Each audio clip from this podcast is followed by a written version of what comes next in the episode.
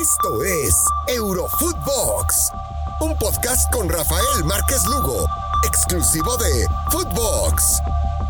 Hola, ¿cómo están amigos? ¿Cómo les va? Bienvenidos a un episodio más de este su podcast favorito de todo lo que sucede alrededor del el mejor fútbol del mundo, el del viejo continente por supuesto, exclusivo de Footbox, Eurofootbox. Gracias por acompañarnos. Y hoy tengo el placer de estar con el Mister, con Iván Pérez. ¿Cómo estás, mi querido Mister? ¿Qué onda, Rafa? ¿Cómo andas? Un saludo para ti. Muchísimas gracias por, por abrirme este espacio para platicar contigo de pues, todo lo que nos apasiona, sin duda, el fútbol europeo eh, el producto futbolístico y deportivo más importante de este deporte. Totalmente de acuerdo, mi querido, mi querido Iván. Y qué mejor que, platicar contigo, pues ahorita que, a ver, llevamos ya este, una novela, ¿no? Con todo esto de Messi, que si se quedaba en el Barcelona, que si se iba al París Saint Germain, eh, eh, la cantidad de lo que se habla de números del Barcelona, por qué no se pudo quedar, lo que le ofrece el, el Paris Saint Germain en contraparte, lo que pierde la Liga Española al perder eh, un futbolista como,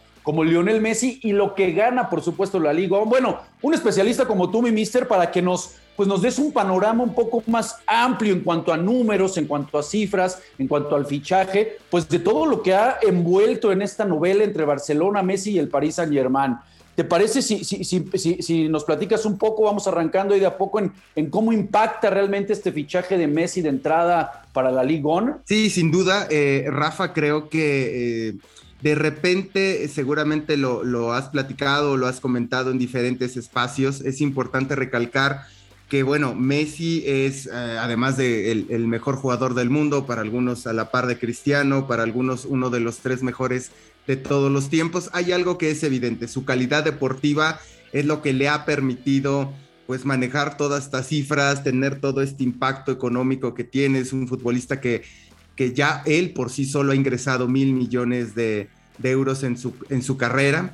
Entonces, bueno, pues ya desde ahí dices, pues es, bestial, es descomunal todo lo que él ha hecho, pero sin duda también lo ha hecho gracias a su calidad deportiva. De repente por ahí podríamos debatir que otros futbolistas eh, también cobran cifras importantes, ¿no? El caso me viene a la mente Gareth Bale. Que por Pero cuánto generan, ¿no? Claro, claro, ¿no? Pero bueno, a veces eh, parece como que el fútbol puede ser, no sé, Rafa, cómo lo veas, eh, tú tienes toda la experiencia ahí, un poco injusto en términos de, ok, sin duda hay futbolistas que, que, merecerían más que Bale y que, bueno, cobra, cobra Bale lo que ha cobrado en el, en el Madrid. Ahora con, el, con Messi es todo lo contrario. Su, su calidad superlativa como futbolista es lo que lo hace. Y, y, sabes, creo que hay un punto que es fundamental. Las cifras que se manejan, que en total estamos hablando de poco más de 165 millones de euros por dos años de, de contrato, más los bonos, todo eso, este, esta cifra es global. Creo que viene un punto que es fundamental. Eh, lo que va a posicionar a la liga francesa eh, dentro de eh, este ecosistema donde estaba dominado por la Premier, por la Bundesliga, por eh, la Liga Española, por supuesto. Y, hay algo que me parece que es también para, para todas, para toda tu audiencia decirles, ah, ok, la liga es verdad, va a perder y va a perder mucho, pero acuérdate que ya tiene muchos, muchos contratos ya firmados a mediano y largo plazo que no, no es fácil negociar. No dudo que alguno de estos contratos de televisión que, tiene la liga, por ahí haya una cláusula Messi, donde diga, bueno, si no está este jugador, puede... Em, eh, te voy a pagar menos. Es posible, ya, ya las empresas se, manejan así, pero si no, la verdad es que tiene, digamos, a mediano plazo firmó para los Estados Unidos un contrato que va más allá de 4 mil millones de euros. Uh, uh, uh. Entonces, bueno, imagínate, ¿no? O sea, tampoco creo que esté tan desprotegida la liga. Sí que pierde al activo más valioso, sí que, sí que es verdad que, que Messi es, es un atractivo muy, muy, muy, muy, muy grande eh, inclusive en términos de, deporte, por así decirlo, pues quizá más que, cristiano, eh, pero eh, tampoco creo que queda tan, tan desprotegida, Rafa. Y, en, el tema específico, a ver, de, la, del Barcelona, podemos hablar de que viene una devaluación del Barcelona, por, por así decirlo, al perder, a, al perder a Leo Messi? Sí, de entrada está perdiendo un activo que vale 80 eh, millones de, euros, ¿no? lo que se cotiza como futbolista. Ojo que eso no tiene nada que ver que eh, el valor del contrato, no, no, no, es lo que él se cotiza. De entrada ya tienes 80 millones eh, eh, menos en tus activos, ya, de entrada. Luego, el impacto de marca, que hay una consultora em, internacional que evaluó que la salida de Messi le va a costar al club 137 millones de euros en la cotización de su marca. Más, creo que hay un activo que ahí va pegando directamente. Cada partido generaba 17 eh, millones de euros el Barça. Eh, hay que decirlo, Messi se convirtió además de, ser lo que es como futbolista en un activo turístico también. O sea, mucha gente iba, iba a Barcelona porque, bueno, la ciudad es, es maravillosa, tiene un montón de culturas, de museos, gastronomía. Es, una, ciudad muy hermosa, eh, pero pues también dentro de ese activo turístico estaba el Barça y dentro de Barça pues está el eh, Messi que por sí solo vendía tres de cada cinco camisetas del club. Entonces, imagínate el impacto que, va a tener, pues. O sea, es, es, muy exagerado el, llegar a decir, digo, eh, eh, perdón a los, a los aficionados del Barcelona, pero con los datos que, nos estás arrojando, mi querido mister, será muy, muy aventurado, exagerado el, decir que posiblemente pues también Barcelona, Cataluña se termina devaluando. No sé si como, creo que va a afectar, va a afectar en, un, en, todas eh, estas personas que iban como parte del tour, como parte de ver al, al Barça jugar, creo que era un combo eh, espectacular, ¿no? Vas a ir a ver al mejor jugador del mundo y vas a conocer una de las ciudades más cosmopolitas del mundo, pese al, pese al tamaño que no es enorme y súper gigante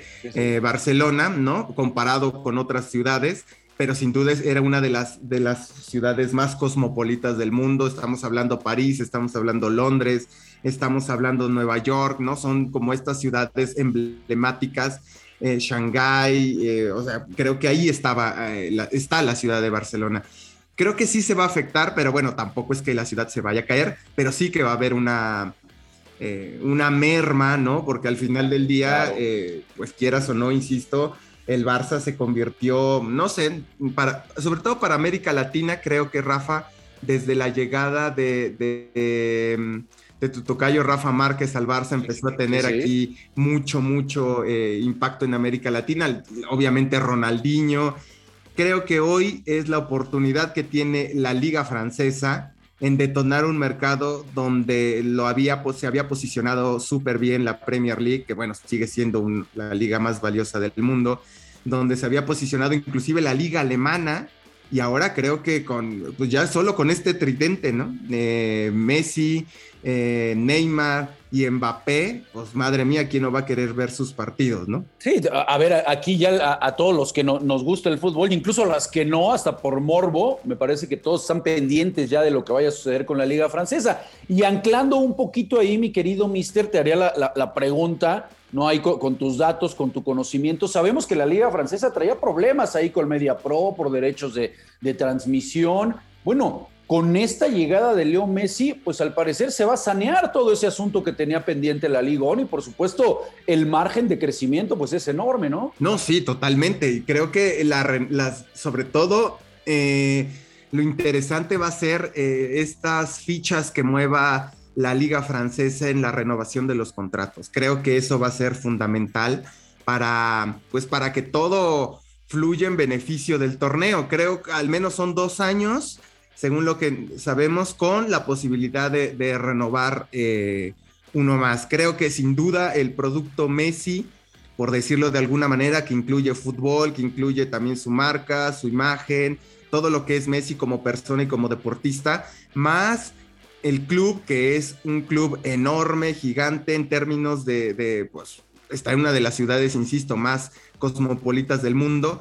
Decirte, Rafa, que el, equipo no solo ha trabajado el tema deportivo, creo que nos ha quedado de ver en, esta ambición de la Champions. Yo creo que todo el mundo va a estar tranquilo, ¿no? Que, es, ese es como. La cuenta pendiente. La liga local. Sí, sí. Exacto, sí, no, bueno, la liga local cuando la, cuando la pierde, pues sí dices, caray, ¿no? ¿Qué pasó ahí, no? Como, como ha sucedido en algunas ocasiones, pero eh, también el París ha, ha trabajado con, con, artistas como Jones, ha sacado línea de ropa con, con la marca de los Rolling Stones, es decir, no es solo un equipo de fútbol. Y si sumas todo eso, París, Messi y el PSG, no hombre, creo que pueden llegar la liga francesa y el, el club a niveles que no hemos visto todavía. Sí, totalmente de acuerdo. Y ahora, y ahora que ya eh, eh, pospusieron ¿no? E, el, el, fair play financiero, eh, habían dicho que entraba en 2021, ya lo pospusieron hasta 2023, se entiende perfectamente que es por lo de Messi y por supuesto por el Mundial que viene de Qatar, ¿no? Sí, totalmente. Creo que ahí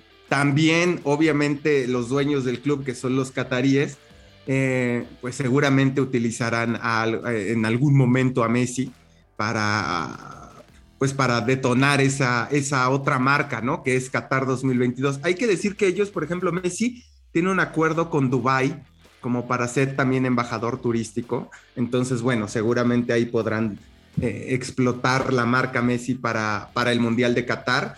Y también decir que aquí será súper, súper importante que no se convierta en, en, una, en una liga de un equipo. Ya lo era, Rafa. Sí, sí. Deportivamente, la verdad es que podríamos decir, ah, bueno, ha perdido por ahí una liga, etcétera, pero bueno, seamos honestos, el dominio ha sido absoluto eh, desde que ha llegado eh, esta nueva inversión de los cataríes, lo cual también como producto dices, mm, no sé si invertir en una liga, o sea, creo que ahí eh, sí tiene que cuidar mucho la liga y los equipos, porque seguramente los fans, los, super friki, pues dirán, no, el Marsella también compite, el Toulouse, el San Etienne que tiene toda una historia y donde estuvo Platini, bla, bla, bla, ¿no? Pero bueno, eh, en términos generales también creo que la liga francesa se tiene que preocupar por volverse muy competitiva. Y, y, bueno, seguramente la llegada de Messi abrirá otras puertas que no le beneficien directo al París, pero sí a los otros clubes. Y eso es importante porque el nivel competitivo aumenta. Es decir, no puedes decir, tengo el equipo más poderoso del mundo y gano por 40 puntos de diferencia. La verdad es que ahí, eh, por mucho, no sé. Sí, no, no, no, totalmente, porque esa, brecha, bueno, pues es, la, terminas haciendo muy amplia y, de acuerdo, pierde, pierde eh, mucho interés. Hay que estar muy pendiente, digo, la verdad que todos estos datos que nos arrojas, mi querido mister, pues nos dan un panorama mucho más amplio de lo, de lo que sucede. estamos clarísimos en algo antes de despedirnos porque se nos va acabando el tiempo y no sé si quisieras agregarnos algo que todavía tengas ahí, pero, pero estamos de acuerdo en que no, no se podía de otra manera o no había otro club que pudiera fichar a, a, Messi todos estos fichajes que hemos visto en verano, ¿no? Estamos de acuerdo. No habría otra posibilidad. No, totalmente. Creo que el único que podía hacerlo era eh, el Manchester City y, y, ya está. O sea, no había otro equipo que pudiera competir con esos dos. Eh, o, el, o, el, Madrid, ¿no? Pero bueno, entendemos, obviamente, Barça-Madrid, la rivalidad eh, era un fichaje imposible, ¿no? Pero quizás si tuviéramos solo que hablar sin, sin rivalidades y tal, solo esos tres equipos. El Madrid, eh, por obvias razones, no. El City había comprado ya a alguien en 135 millones de, de euros. Entonces, pues París es, es, además es el combo combo perfecto. Y vamos a ver cómo se da, ¿no? Esperemos que en términos deportivos va a haber mucho, mucho interés. Eh, creo que obviamente eh, la Champions toma todavía más relevancia de lo que de por sí ya tiene eh, competitivamente. Bueno, vamos, vamos viendo cómo se va dando, ¿no? Eso esperemos que sea este fichaje en pro del espectáculo para, pues, para todos los aficionados. Pues muy interesante, mi querido Mister. Muchas gracias por, por habernos acompañado. Que, que, se repita, ¿no? Te vamos a estar ahí contactando más seguido, porque la verdad que con estos datos que nos arrojas, pues, insisto, se nos aclara un poco más todo este panorama. Y seguramente con esto, bueno, también en algún momento vamos a tener que tocar el tema de la Superliga, porque ya le va a levantar Barcelona, se va a levantar Florentino, ¿no? Va a decir, bueno, y no nos dejan hacer la Superliga famosa, pero sí hay esta permisividad con estos equipos Estado, por decirlo de alguna manera, ¿no?